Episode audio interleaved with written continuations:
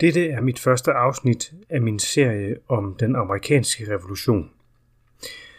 Før vi kan komme i gang med selve revolutionen, så er det nødvendigt først at introducere jer for de amerikanske kolonier, som rent faktisk besluttede sig for at rive sig løs fra England i 1776.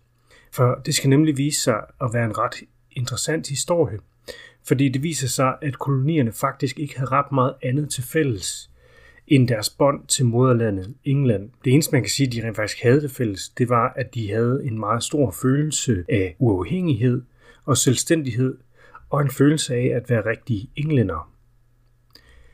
Englands 13 nordamerikanske kolonier kan groft sagt opdeles i tre geografiske områder med vidt forskellige geografiske træk, som viste sig at få stor betydning for, hvordan de hver især klarede sig økonomisk, hvordan de indrettede deres samfund, hvem der havde magten, og hvilke kulturelle og religiøse forestillinger, der blev fremherskende i de forskellige kolonier. I nord havde man New England-kolonierne. Det var Massachusetts, Connecticut, Rhode Island og New Hampshire. De var egentlig oprindeligt puritanere, der skulle have været landet i Virginia, men de blev blæst ud af kurs af en storm og endte i stedet ved Cape Cod. Og her grundlagde de kolonien Plymouth i 1620. Efter lidt tid fik de etableret kolonien, og i perioden fra 1628 til 1642 ankom der mere end 20.000 kolonister til det område, som senere ville blive kendt som New England. I 1630'erne blev den anden vigtige New England-koloni Connecticut grundlagt. Alle de her New England-kolonier var kendetegnet ved at have semi-religiøse samfundsstrukturer med religiøse ledere. Og det kan egentlig ikke undre, eftersom puritanerne netop flygtede fra en konflikt med den engelske konge og den engelske statskirke, som anså den puritanske opfattelse af protestantismen for at være ekstrem.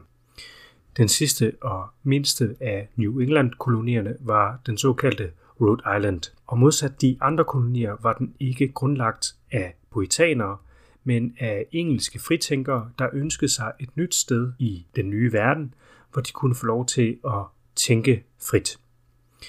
De ernærede sig primært som købmænd på Atlanterhavskysten, og de var kendetegnet ved at være den første af kolonierne, der indførte trosfrihed.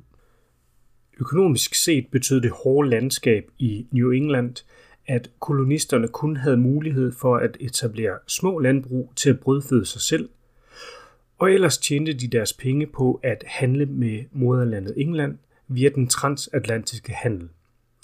De vigtigste handelsvarer var fisk, tømmer og pels. Det hele blev udskibet fra den eneste egentlige havneby i New England, Boston. Byen blev grundlagt i 1630'erne, og den naturlige havn med dybt farvand og en placering på Atlanterhavskysten gjorde den oplagt som handelscentrum for New England-kolonierne. Alle de andre kolonier fragtede deres handelsvarer over land til Boston, hvor købmændene fragtede det videre til de engelske storbyer. Ved begyndelsen af den amerikanske revolution havde Boston en befolkning på ca. 15.000 indbyggere. Syd for New England-kolonierne var de såkaldte midterkolonier, New York, New Jersey, Pennsylvania og Delaware. New York blev grundlagt af hollænderne i 1613. De fokuserede på pelshandel og opførte derfor en serie af forter for at handle med indianerne.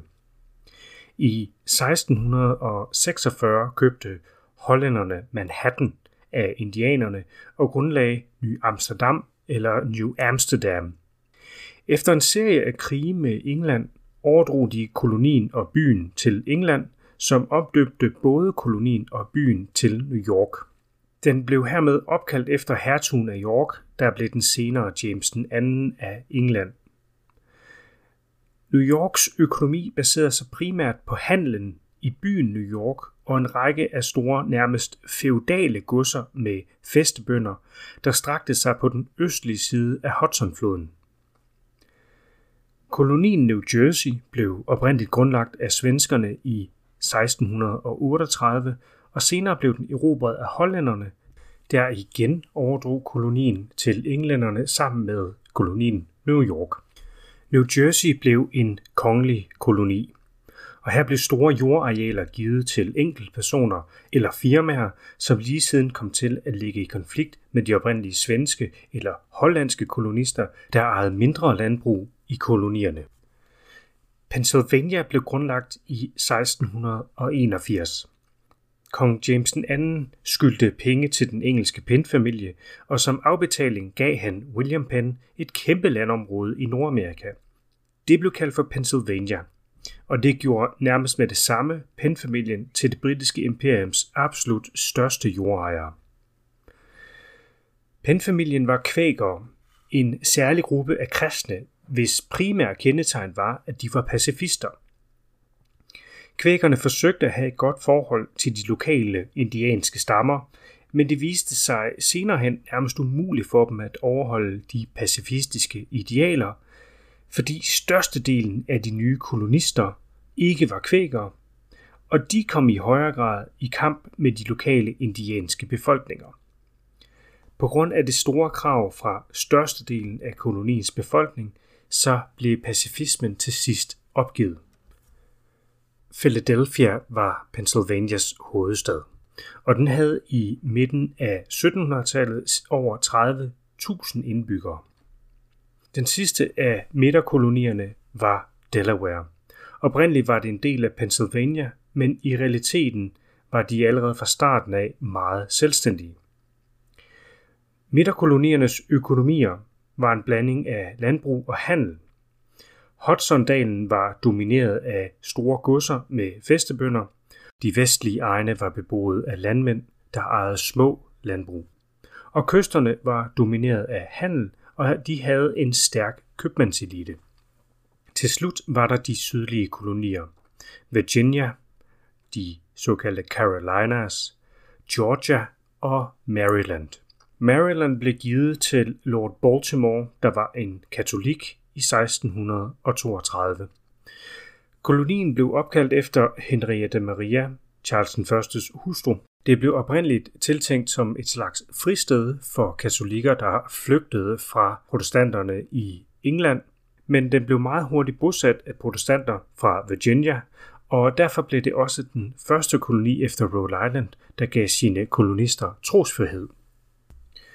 Virginia blev kaldt The Old Dominion af Charles II på grund af koloniens loyalitet i den engelske borgerkrig i midten af 1600-tallet. Dens indbyggere havde en meget stor selvbevidsthed, for Virginia var den ældste, rigeste og mest befolkningsrige koloni i Nordamerika, og dens indbyggere vidste det godt.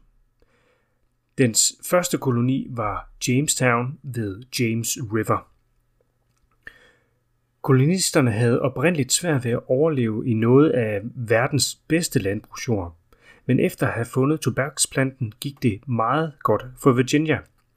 I 1700-tallet lignede koloniens samfund meget det engelske.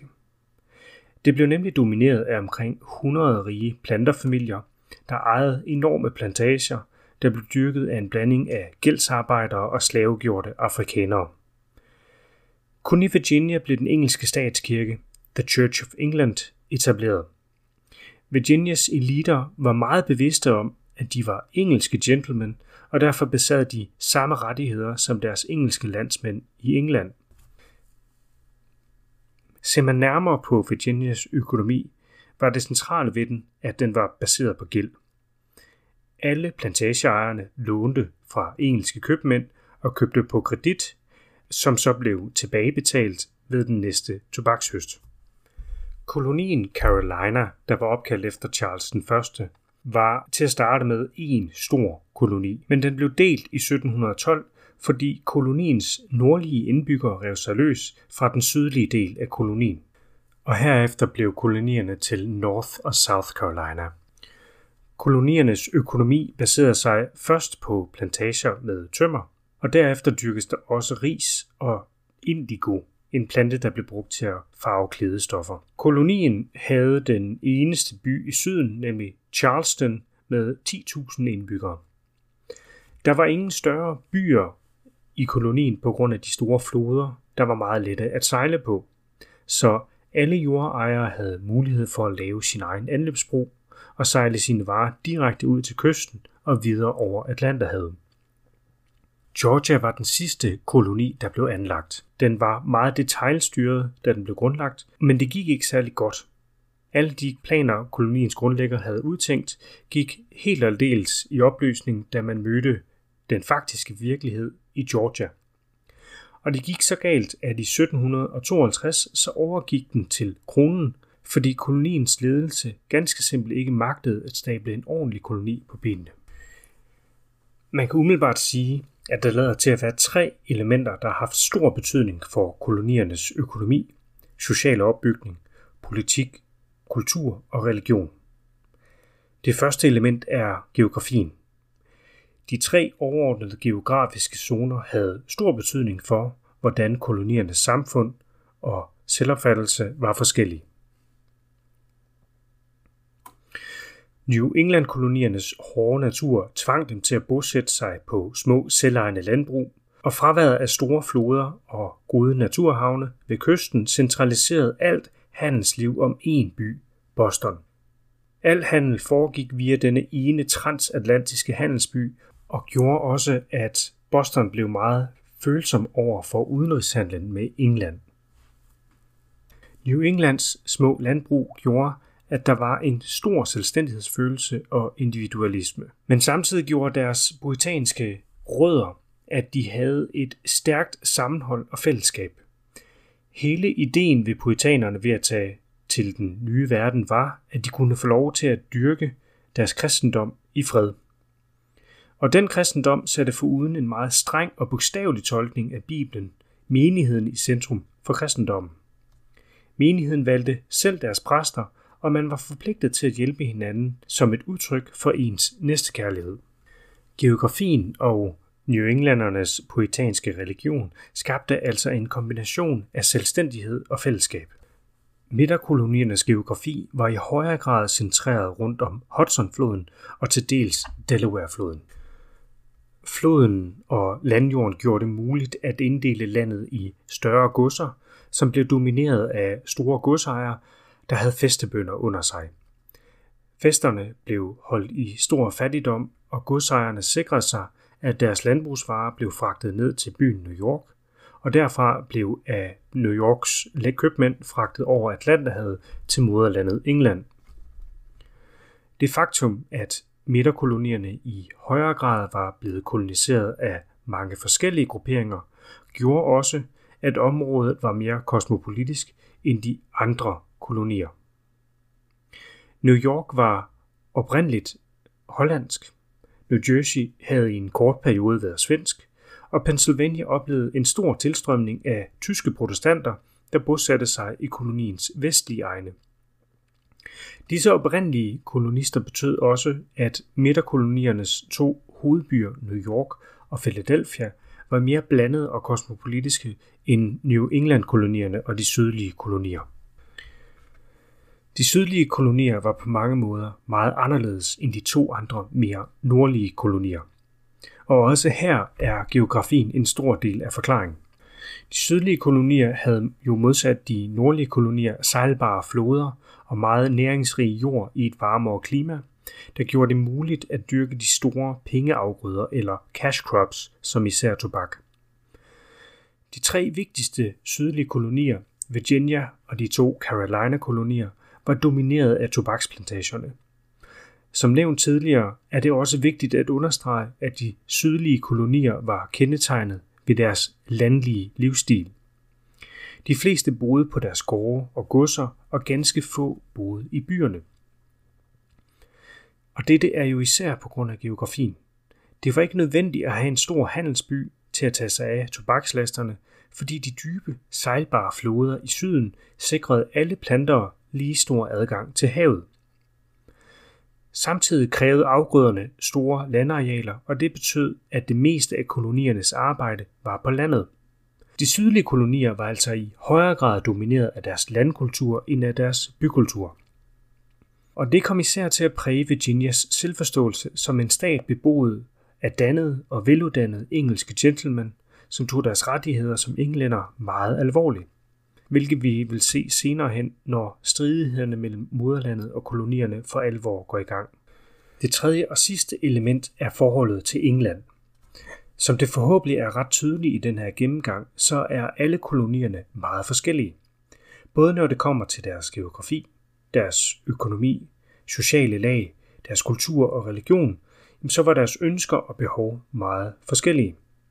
Kolonierne strides hele tiden om deres kolonigrænser, adgang til ressourcer, kontrol og administration af handel, deres politik og deres religion. Det eneste, der egentlig bandt kolonierne sammen, var deres forhold til England.